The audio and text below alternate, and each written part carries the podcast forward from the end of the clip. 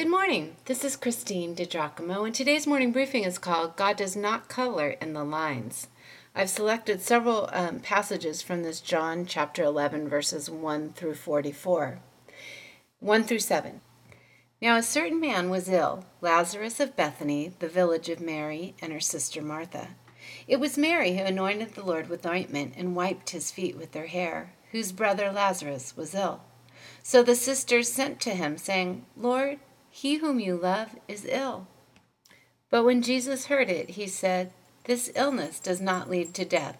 It is for the glory of God, so that the Son of God may be glorified through it." Now Jesus loved Martha and her sister and Lazarus. So when he heard that Lazarus was ill, he stayed two days longer in the place where he was. Then after this, he said to the disciples, "Let us go to Judea again." And in verse twenty, so when Martha heard that Jesus was coming, she went and met him, but Mary remained seated in the house.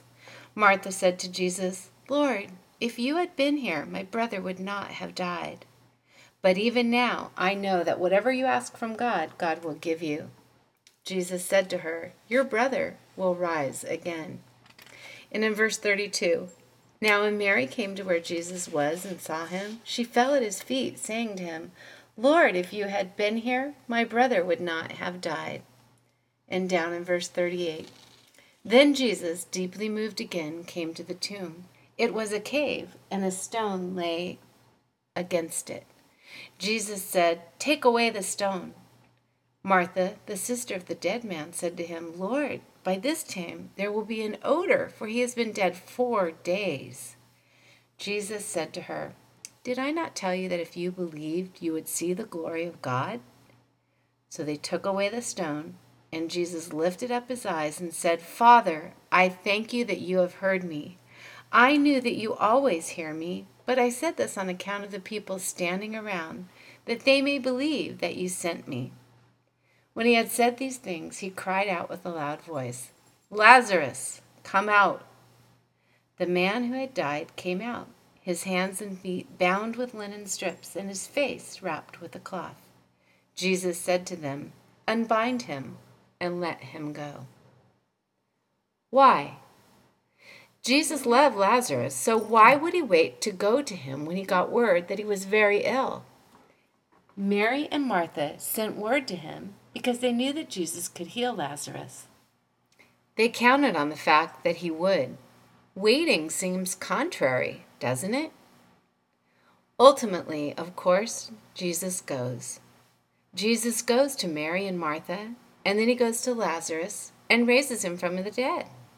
But as we have seen several times in John's Gospel, Jesus goes in his time. In his first sign, Jesus turned the water into wine, revealing God's glory.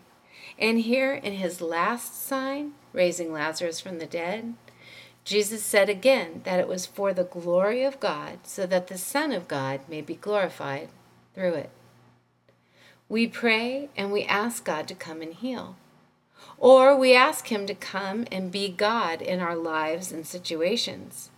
But of course, we want him to be God like we think he should be, which includes answering our prayers when and how we think we ought be tended.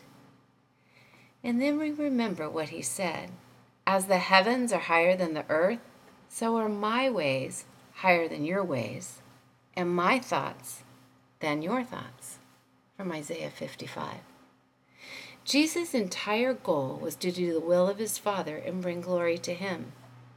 So when Mary and Martha longed for him to heal their brother, Jesus was looking at the situation through a much larger lens.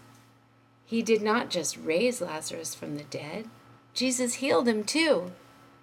In doing so, he showed his power over death for Lazarus, for himself post-crucifixion, and for us who are promised victory over death.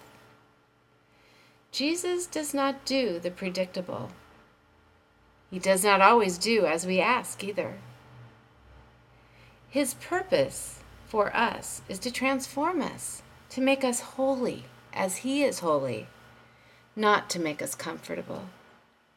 We often shrink him down to a nice little God, a safe God, a God who colors in the lines. Our God is a consuming fire, the writer to the Hebrews penned. Does that sound safe? No, but he is good, always good.